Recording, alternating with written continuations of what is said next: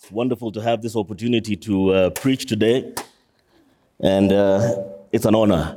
And I just hope that uh, God gives me the anointing to speak his words, and that he filters out whatever is my thoughts that aren't coming from him, and that if I do say anything that isn't from him, that uh, you'll rapidly forget it and uh, carry on with what's positive. I was just telling um, Sean right now that I don't think there could have been a better clip to start this than what uh, was just shown. I hadn't seen, I didn't know that it was coming. And uh, I visited um, the work that uh, you've just seen there, um, and it's incredible work. Uh, I can't say enough about uh, the team behind it and uh, the heart that they have for God and the way that they've allowed God to use them. And so if there's any way in which you can be involved, I would highly, highly recommend that you do. Uh, so the series, as uh, you heard, is on justice, and uh, we call it Haki. Haki is truth, also means justice. And basically, we're looking at this from the point of view of it, it, it being foundational to who we are as a church. We are all about compassion in terms of our values, and that we need to be able to be felt, or Christ should be able to be felt through us in whatever it is that we're doing, our ministries and whatever else that God has called us to do. And we need to be looking to be able to be used by God and praying to hear from him so that uh, we know where he wants us to be. And that really is the crux of it. How do you find out what God is saying uh, that you should be doing? So it's one thing to desire to be used of God. It's one thing to understand that you have been transformed by God in terms of your rebirth. But it's another thing really to step up and let the old man die and the new man come forward. And so that you're listening and hearing from God. Because when we when we become born again, and if you remember the moment that you became born again, your body didn't change one little bit. Neither did your soul. The soul is, um, by many definitions, is your mind and your emotions and your will. And that didn't change either. It's a spirit that's been reborn. And this always, for me, is quite a challenge to really try to f- look into myself and understand what part of me is my soul and what part of me is my spirit. My spirit is made pure and clean and perfect through the blood of the Lord Jesus Christ. And I want to be able to be hearing from God's spirit in my spirit more clearly, and not have my, my soul cloud what it is that he might be saying or not saying. And I think this is a challenge for all of us as Christians, and we're going to speak to that to some degree uh, within the sermon this morning. And I want to just read something about what God's love is. Um, Tim Keller says, he speaks about love, God's love for justice, that is grounded in his love for the victims of injustice. And we all know that injustice is all over the place. Tim Keller says, if a person has grasped the meaning of God's grace in his heart, he will do justice. He doesn't live just, just, if he doesn't live justly, then he may say with his lips that he is grateful for God's grace, but in his heart, he's far from him. If he doesn't care about the poor, it reveals that at best, he doesn't understand the grace that he has experienced. And at worst, he has not really encountered the saving mercy of God. Grace should make you just. And I think that's a powerful statement, one that we can all reflect upon as we think of ourselves and how how much do we do we have compassion? How much does that sort of manifest in our lives day to day? Because God knows, living in many any city in the world, but particularly in poorer countries like this, injustice is evident, certain types of injustice. Of course, even in wealthy countries, there's many more forms of injustice that may not be manifest. But when you walk around in terms just of physical poverty uh, and, and even diseases, I walk around Nairobi and I'm very often challenged. I, I see somebody who has a, a very evident uh, malady, some sort of growth, or maybe uh, some like elephantiasis or something like that. I've seen this so many times, and I always feel really weak because I know what the Bible says I should be able to do. And I just walk past. There hasn't been even once that I've stopped in the middle of a busy Nairobi scene and then put my hands on the person and said, let me pray for you. And yet I know that's what Jesus says I should be able to do. And why is that? And I feel that there's some gap between who we are, who God says we are, and who we think or what we truly believe. And I'm saying this, I know there are those amongst you who will step out, and, and, and kudos. And I think more of us should be able to do it.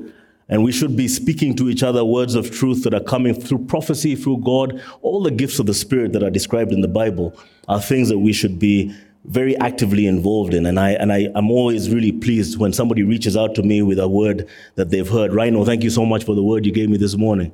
It really touched me. Thank you. So this topic is critical, again, just because of how abundant the poverty is, the darkness that we see all around. When you think about Nairobi, Nairobi, which is obviously where we are, there may be people watching who aren't here.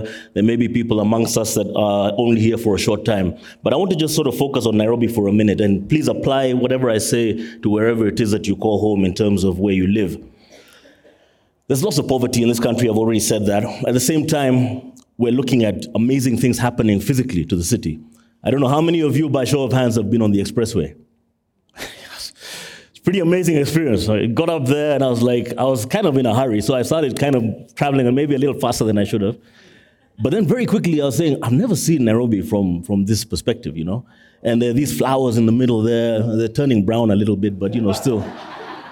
And you know, you're seeing the city from a new perspective. And I was, I just slowed down and enjoyed it. And in no time, I was exiting to where I needed to be uh, way, way earlier than I should have been. And so we're looking at all this happening to the city. And I'll tell you, ever since they began to build Thika Superhighway, this city has been confusing to many of us. I mean, there's things that you know, this is where I turn off, and suddenly it's not where you turn off anymore, and this and that. And it's it's it's a pretty amazing thing to see all this change. People who have been away for a while and then come back home are like, wow, the city is completely changed, you know? My dad, who lives in the countryside, when I was just telling him about the expressway the other day, he's eighty-six, I think he is now. And uh, he was like, he, he couldn't even sort of conceive of what it might be. And, uh, you know, it's it's something that we all see, but at the same time, we know that there's a huge debt that we've taken on as a nation to be able to do all of that physical um, investment, the S G R included. And, and we wonder, to what degree is this whole um, project tainted by corruption? Maybe whatever the S G R should have costed was is much more than it did, just because people wanted to skim off the top, and so on, and that, that debt is being saddled on to, our children are being saddled with that debt, and our children's children. And so clearly there's things that are very clearly happening in ways that perhaps shouldn't. We look at Africa, and look at Kenya, of course, uh, uh, being just a part of the continent, and at the, at the year two thousand, at the turn of the century, of the millennium, uh, the population was one point two billion people.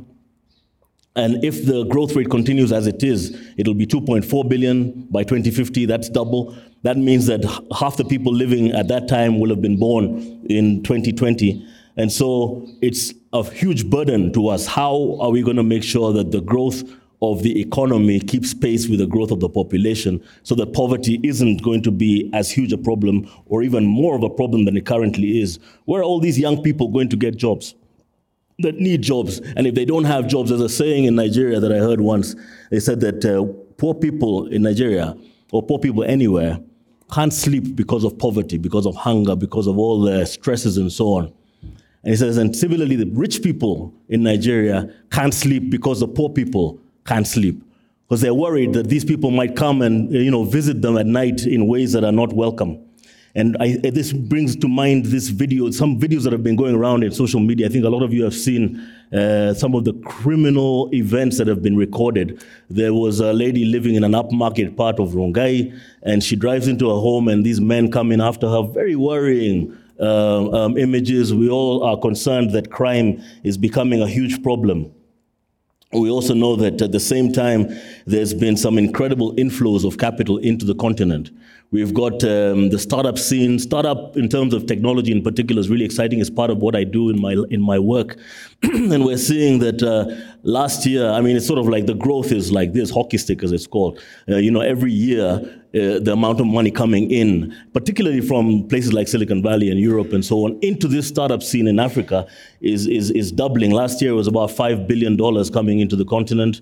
And in the first two months alone of this year, it was half that amount. And so it looks like that growth is carrying on. But where is that money? It's in these companies that have huge valuations.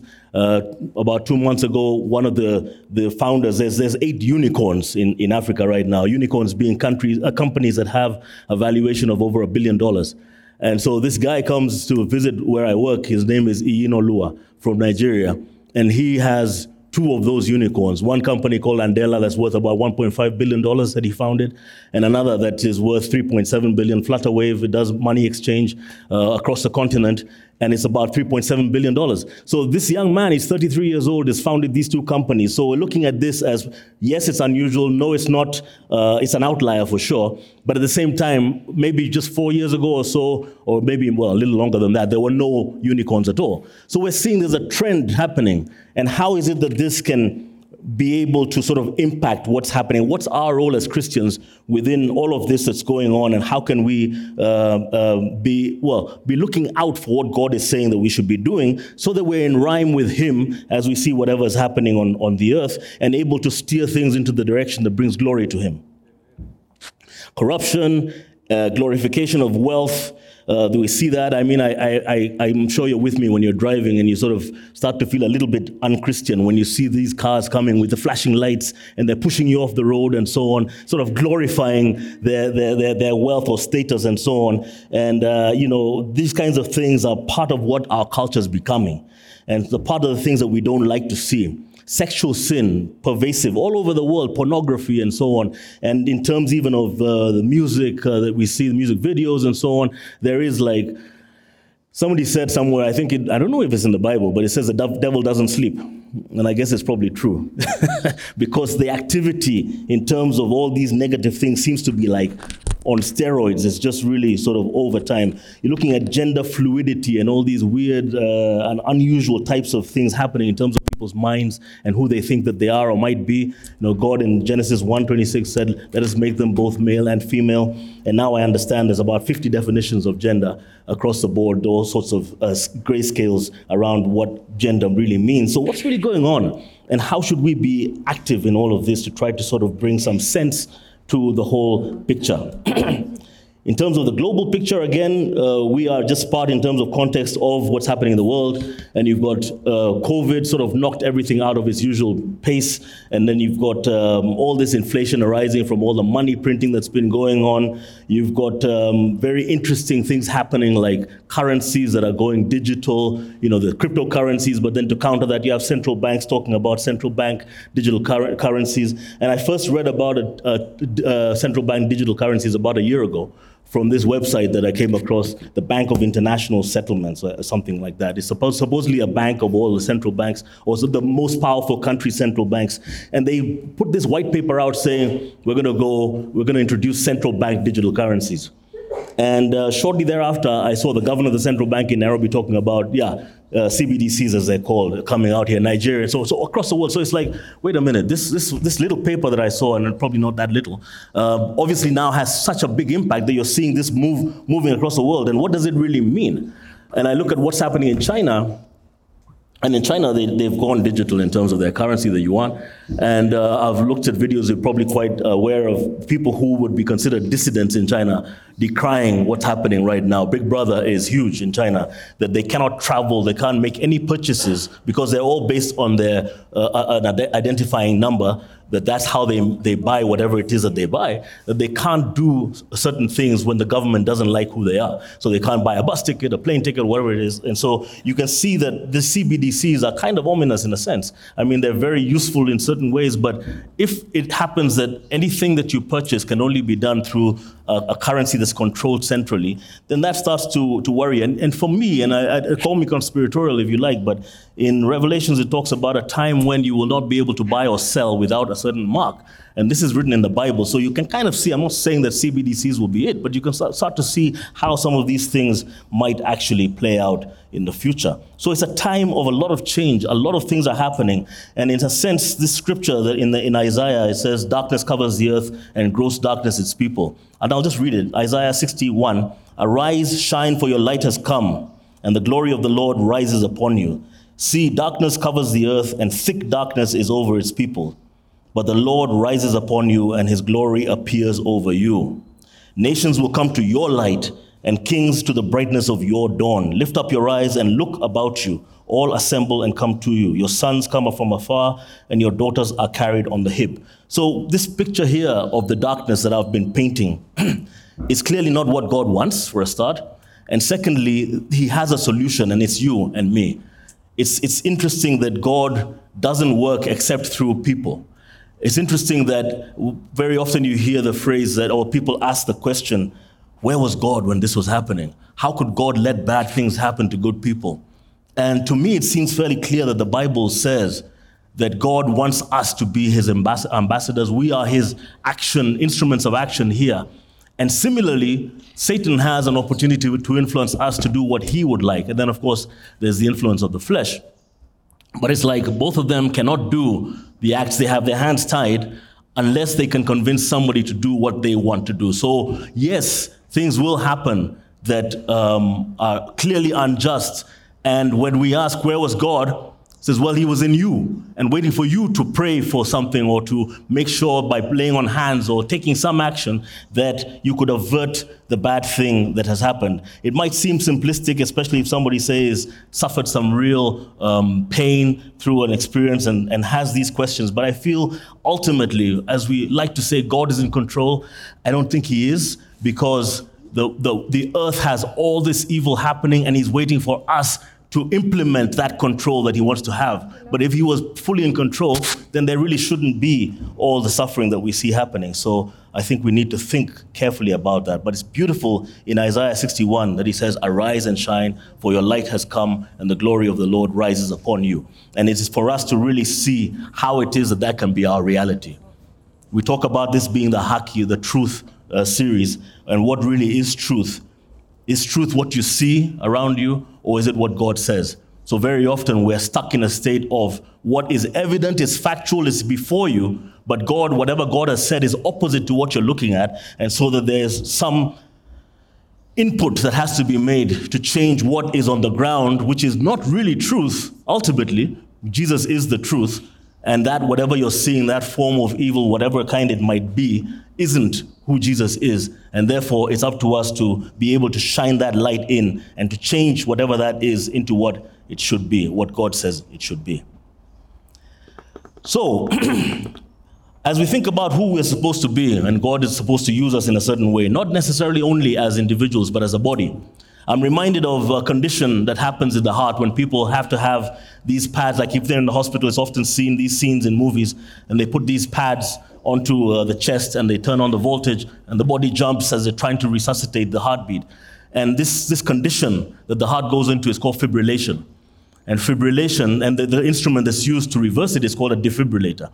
And some of my research when I did my doctorate was on this particular instrument. So it's something that I, I, I had to look at and understand fairly well, even though I was looking at it from the engineering perspective.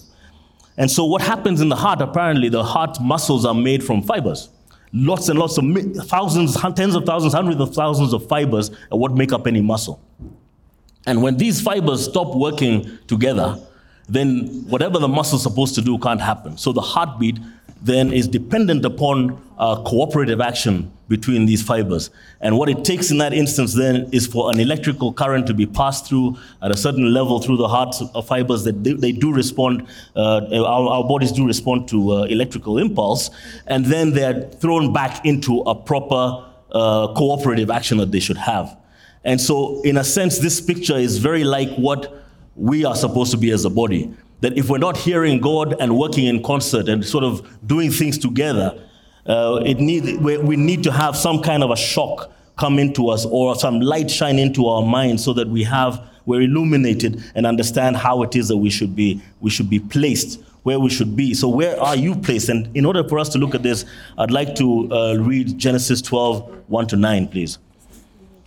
We look at a wonderful example from the Old Testament of somebody who found his placement through God's leading. I'll read through it. The Lord had said to Abram, remember he was Abram first before he became Abraham, go from your country, your people, and your father's household to the land I will show you. I will make you into a great nation and I will bless you. I will make your name great and you will be a blessing. I will bless those who bless you, and whoever curses you, I will curse. And all the peoples on the earth will be blessed through you. So Abram went, and the Lord had told him, as the Lord had told him, and Lot went with him. Abram was seventy-five years old when he set out from Haran. He took his wife Sarai, his, his nephew Lot, and all the possessions they had accumulated and the people they had acquired in Haran. And they set out of the land of Canaan, and they arrived there. for the land of Canaan, and they arrived there. Abraham traveled through the land as far as the site of the great tree of Moreh at Shechem.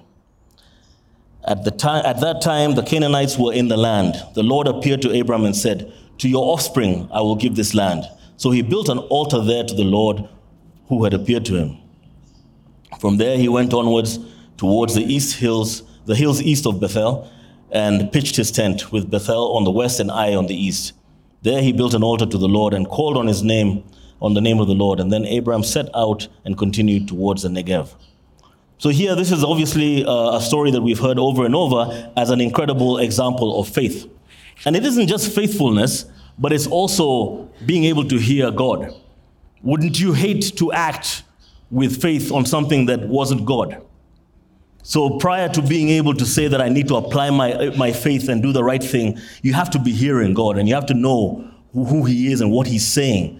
And this clearly is something that uh, Abraham was gifted with, the ability to hear God and to know what he's saying. And I think that if you struggle with that, and I think a lot of us do, because there's noise, and what I said earlier about the soul, there are messages that may not be coming from God and coming from another source.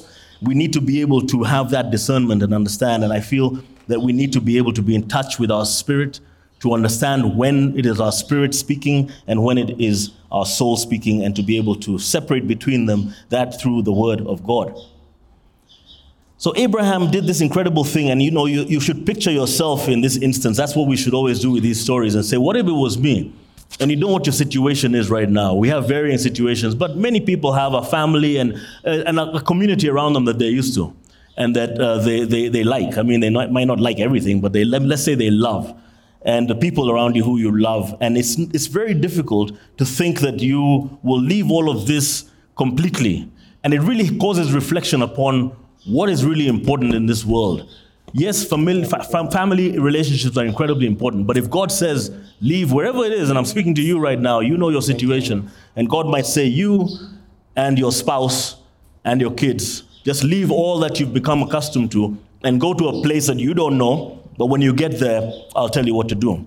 I'm reminded of a story of one of the pretty famous evangelists in this country, a woman, and she tells the story of how God told her to leave the house that she was in and leave it to somebody else. And so she called that person, and the instructions she heard were, go to a certain street in Nairobi and stand there and wait for my next instruction. And as she tells the story, that's what she did. And she was standing with her, with her family, they had a car and stuff in it, and waiting for God's next instruction, not knowing where she was going, where she was supposed to go. Now, if I had instru- if I heard something like that, the likelihood is that I would probably think it was Satan speaking to me. Say, how am I going to just leave my house to somebody and then go and wait for instructions on Demand Street? And you know, those instructions might be delayed a little bit. And I don't know where I'm going. I've got my kids and my wife. It's like, pretty impressive what he, what he did. It's hugely impressive, in fact. And the other thing that we notice is that Lot followed him. And so that perhaps his following of the instructions was not perfect, because he was told to leave everybody, leave, go from your country, your people. Lot was his nephew, but he went with him. And we know, as the story tells us, that later on they sort of clashed. They had a lot of um, servants working for them, and they couldn't sort of agree on where to graze the cattle and so on. So Lot had to go in a different direction, and he went the wrong way. He went to something what you could sort of interpret to be something that he was more familiar with. He went to Sodom and Gomorrah, which was a mistake. So he clearly wasn't hearing very clearly from God. But Abraham uh, uh, was, and Abraham, in fact, became uh, salvation for Lot when he found himself in trouble. And verse eight tells us that God that Abraham, rather, called on the name of the Lord. And what might he have called on the Lord about on this point in his journey? In Lamentations and three, uh, Lamentations three, fifty to fifty-six, it goes. It says this: "My eyes will flow unceasingly without relief until the Lord looks down from the heavens and sees. What I see brings grief to my soul because of all the women of my city. I called on your name, Lord, from the depths of the pit. You heard my plea. Do not close your ears to my cry for relief. You came near when I called you, and you said, 'Do not fear.'" So we can see there's a differentiation between that call to God and what we might think as typically of prayer and so on. It's like you're having this very deep uh, grief and desire for assistance, and you call out from a very, very deep place. The Bible says deep calls unto deep.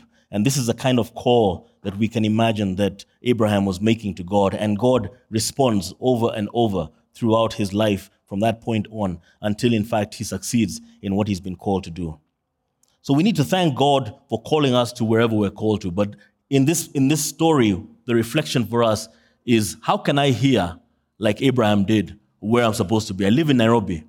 It doesn't mean necessarily that you should move out of Nairobi. Maybe God wants you to move to another place within Nairobi in terms of where you work, or another place in terms of where you live, or in terms of getting involved in some ministry somewhere within the church, within the, uh, well, through the church for us here, but within the city where you can have an impact on what's happening. There may be skills God has placed in you, resources and so on, that a lot of people need. And as I think you all know, sometimes it's a really little thing that you might do for somebody that can make a huge difference in their life, and to you, you might not even feel it.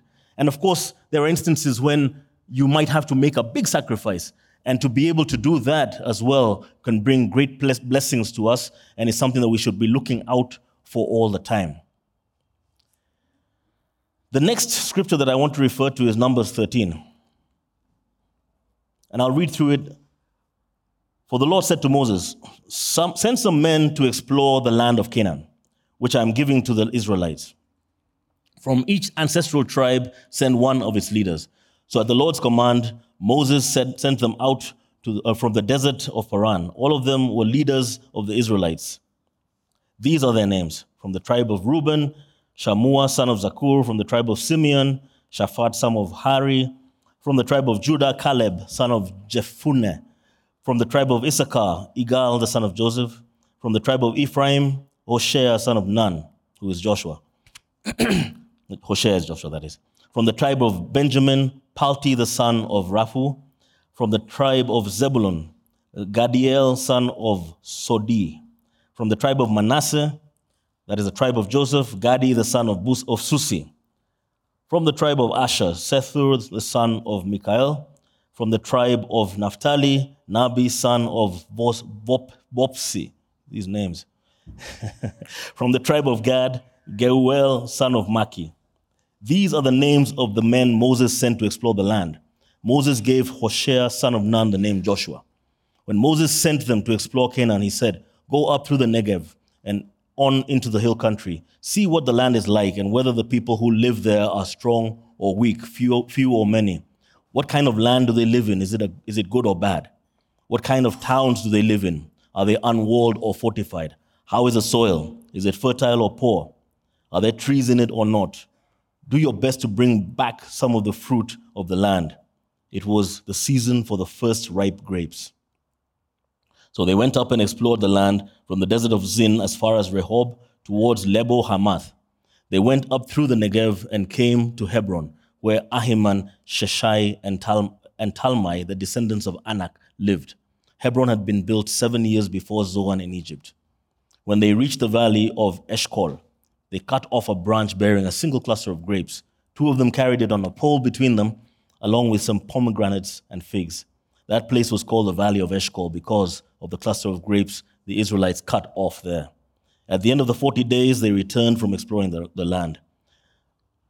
They came back to Moses and Aaron and the whole Israelite community at Kadesh in the desert of Paran. They reported to them and to the whole assembly and showed them the fruit of the land. They gave Moses this account: we went into the land into which you sent us, and it does flow with milk and honey. Here is its fruit. But the people who live there are powerful, and the cities are fortified and very large. We saw the descendants of Anak there. These are the giants, the Nephilim. The Amalekites live in the Negev, the Hittites, the Jebusites, the Amorites live in the hill country, and the Canaanites live near the sea and along the Jordan. Then Caleb silenced the people before Moses and said, we should go up and take possession of the land, for we can certainly do it. But the men who had gone up with him said, we can't attack these people. They're stronger than we are. And they spread among the Israelites a bad report about the land they had explored. They said, the land we explored devours those living in it. All the people we, we saw there are of great size. We saw the Nephilim there, the descendants of Anak, come from the Nephilim. We seemed like grass, grasshoppers in our own eyes, and we looked the same to them. So clearly a fearful report. And I think we can all relate to this kind of thing. When that picture that I painted about Nairobi and all the ills that we suffer as a city, that is a negative report. And I might be guilty when I speak like that of what twelve of the, ten of these twelve did. They came and spread a, a report that was negative, put fear in people's hearts. But really what we should be looking at is saying this. Yes, those are the facts on the ground. But again, going back to what it means to have truth, who is in Jesus, which is in Jesus Christ. There is a picture of what Nairobi should be, which is not what we see. And the unlocking of that picture is through you and me. And so you have Caleb coming forward and not being daunted. And he says, no, no, no. We can, we, he saw the same things everybody else saw, but from his perspective, uh-uh, this is not a challenge. We can definitely go in. Why would he say that? Because for sure, like if you saw the Nephilim, these are big people, huge, you know, and in, ter- in terms of war at the time, it depended on your physical stature because it was like, you know, swords and spears and stuff like that, not machine guns and the kind of thing we have now. And so they were really scared. And you look at the report, they said that we were as grasshoppers in their sight, in our own sight and in their sight. How did they know how those people saw them, you know? And it was clearly, as you're fearful, you sort of start imagining things that are like much worse than perhaps the reality is. And so you look at Caleb, and Caleb trusted in God's faithfulness to keep his promises. He knew what the promises were. He knew that this is the land that they'd been uh, they'd been called to occupy. They knew through their stories that they're traveling throughout this whole um, uh, forty years that they had in the in the wilderness, that they had seen God's action over and over again. And it's said that that journey should have taken about eleven days, I, I read somewhere, not, not the forty years that it do, did. And it's an interesting perspective. God has, again, let's talk about that picture of the truth. And God, as we know, uh, is not in time. And I, I read this very helpful sort of description of how this might look, that all of our lives and the world that we live in may look like a book. And so there's a beginning and an end. God is outside of the book. He is eternal. He doesn't have a beginning nor an end. He comes and he does set things up in the beginning. He is the Alpha and the Omega, but he's outside. So it's like he's looking at this book and we are inside the book. We, we can't be outside. And he can see every page. He can see every page because the last page is written in terms of the conclusion. But in that book, the pages that have this negative picture are not there. And so when you look at it, there is a terminology that's used in Greek to describe time. Chronos, and that is the time that we normally experience. And then there's kairos. And kairos is like God's timing. And so it's as if that book really just has God's events in it. So that forty years were what they experienced in Chronos, but it should have really just taken eleven days, which would have been the kairos experience, if you look at it that way. So everything that we look at from the point of view of what we see, we should be seeing Nairobi having people who believe in Jesus. We should be seeing that this con- this, this city should have a beautiful uh, re- revival. That's the word I'm looking for, a revival. And who will bring the revival? The Lord Jesus will always, uh, the Lord God will always call somebody and say, you go and preach and say the words because people have to hear. And the loudest preachers in the city right now are the politicians, are the, the D Js on the various radio stations and so on. We should be preaching louder and be heard because people need to hear the truth, and then the Holy Spirit will act in them on that truth to convict them. And so our work is to speak, and the Holy Spirit is to convict. The next scripture that I'll read is um, John fifteen, one to seventeen.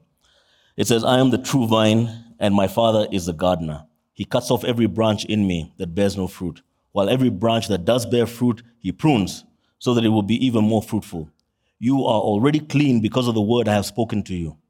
Remain in me as I also remain in you. No branch can bear fruit by itself. It must remain in the vine. Neither can you bear fruit unless you remain in me. I am the vine and you are the branches. If you remain in me and I in you, you will bear much fruit. Apart from me, you can do nothing. If you do not remain in me, you are like a branch that's thrown away and withers. Such branches are picked up, thrown into the fire, and burned. If you remain in me and my words remain in you, ask whatever you wish, and it will be done for you. If you remain in me and my words in you, ask whatever you wish, and it will be done for you. This is to my Father's glory, that you may bear much fruit, showing yourselves to be my disciples. These are huge promises over and over, so many of them in this scripture. As the Father has loved me, so have I loved you. Now remain in my love. If you keep my commands, you will remain in my love, just as I have kept my Father's commands and remain in his love. I have told you this so that my joy may be in you and that your joy may be complete. My command is this, love each other as I have loved you. Greater love has no one than this, to lay down one's life for one's friends. You are my friends if you do what I command. I no longer call you servants because a servant does not know his master's business. Instead, I have called you friends, for everything I have learned from my Father I have made known to you. You did not choose me, but I chose you and appointed you so that you might go and bear fruit, fruit that will last. Think about that. You think you chose Jesus that day that you uh, uh, became born again. But this Bible is, this, this scripture is saying, I chose you. He chose you. He knew, he knew you from the beginning of time, and he came and chose you to become his, his follower. This is so powerful. And then he says, whatever it is, so long as you remain in me, that you ask, you shall have. So clearly, if you're remaining in him, whatever it is that you desire to ask will be what he has placed in you to desire to ask. It won't be a carnal desire or uh, a, a, an evil desire. Excuse me, desire. And so this is this is a scripture that is so full of promise that we really need to engage with it and uh, ask ourselves, how is it that we can actually be living in the manner that is described here? And it says, it tells us, you remain in me. You, if you follow my commands, then you will remain in my love. So that's what we have to be able to do, is to remain uh, in his, well, faithful to his commands and the instruction to how we should live.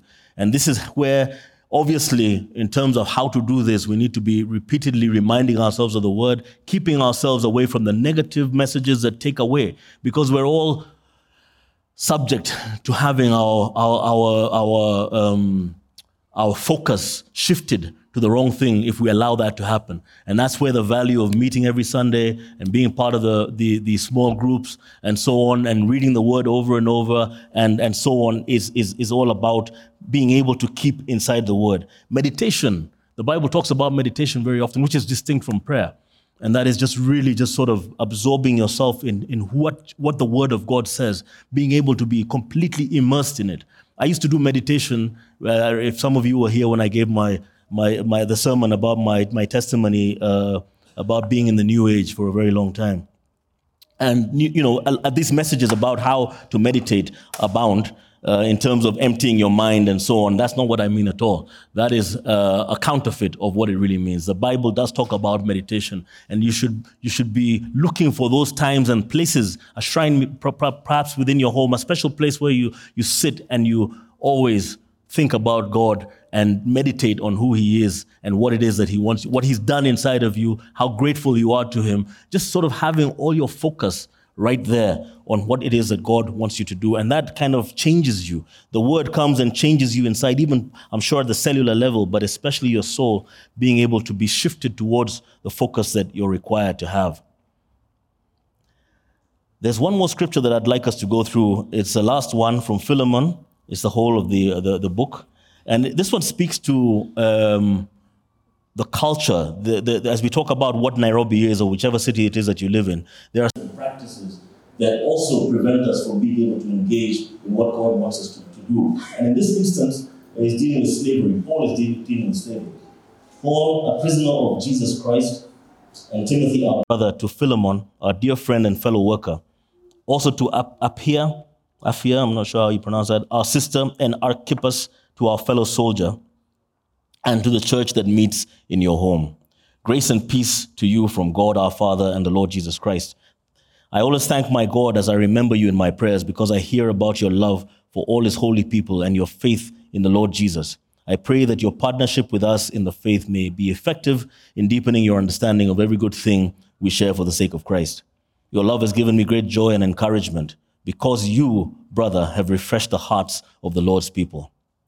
Therefore, although in Christ, and this is all now to Philemon, of course, and now he's coming to the point, he sort of said to him, well, you are very, very useful to us, and we love you, and so on. Therefore, although in Christ, I could be bold and order you to do what you ought to do, yet I prefer to appeal to you on the basis of love. It is none other than, it is, uh, it is n- as none other than Paul, an old man, and now also a prisoner of Jesus Christ that I appeal to you, you for my son Onesimus, who became my son while I was in chains. Formerly he was useless to you, but now he has become useful to both you and me. I'm sending him, who is my very heart, back to you. I would have liked to keep him with me so that he could take your place in helping me while I'm in chains for the gospel. But I don't want, I did not want to do anything without your consent, so that any favor you do would not seem forced, but would be voluntary. Perhaps the reason he was separated from you for a little while was that you might have him back forever, no longer as a slave. So Onesimus used to be Philemon's slave, and he, and he escaped, or he, he, he took off. But better than a slave, as a dear brother. He is very dear to me, but even dearer to you, both as a fellow man and as a brother in the Lord. So if you consider me a partner, welcome him as you would welcome me. If he has done anything wrong, uh, done you any wrong or owes you anything, charge it to me. I, Paul, am writing this with my own hand. I will pay it back. Not to mention that you owe me your very self. A subtle reminder there. I do wish, brother, that I may have some benefit from you in the Lord. Refresh my heart in Christ. Confident of your obedience, I write to you, knowing that you will do even more than I ask. And the one thing, and one thing more, prepare a guest room for me, because I hope to be restored to you in answer to your prayers. Epaphras, my fellow prisoner in Christ Jesus, sends you greetings, and so do Mark, Aristarchus, Demas, and Luke, my fellow workers.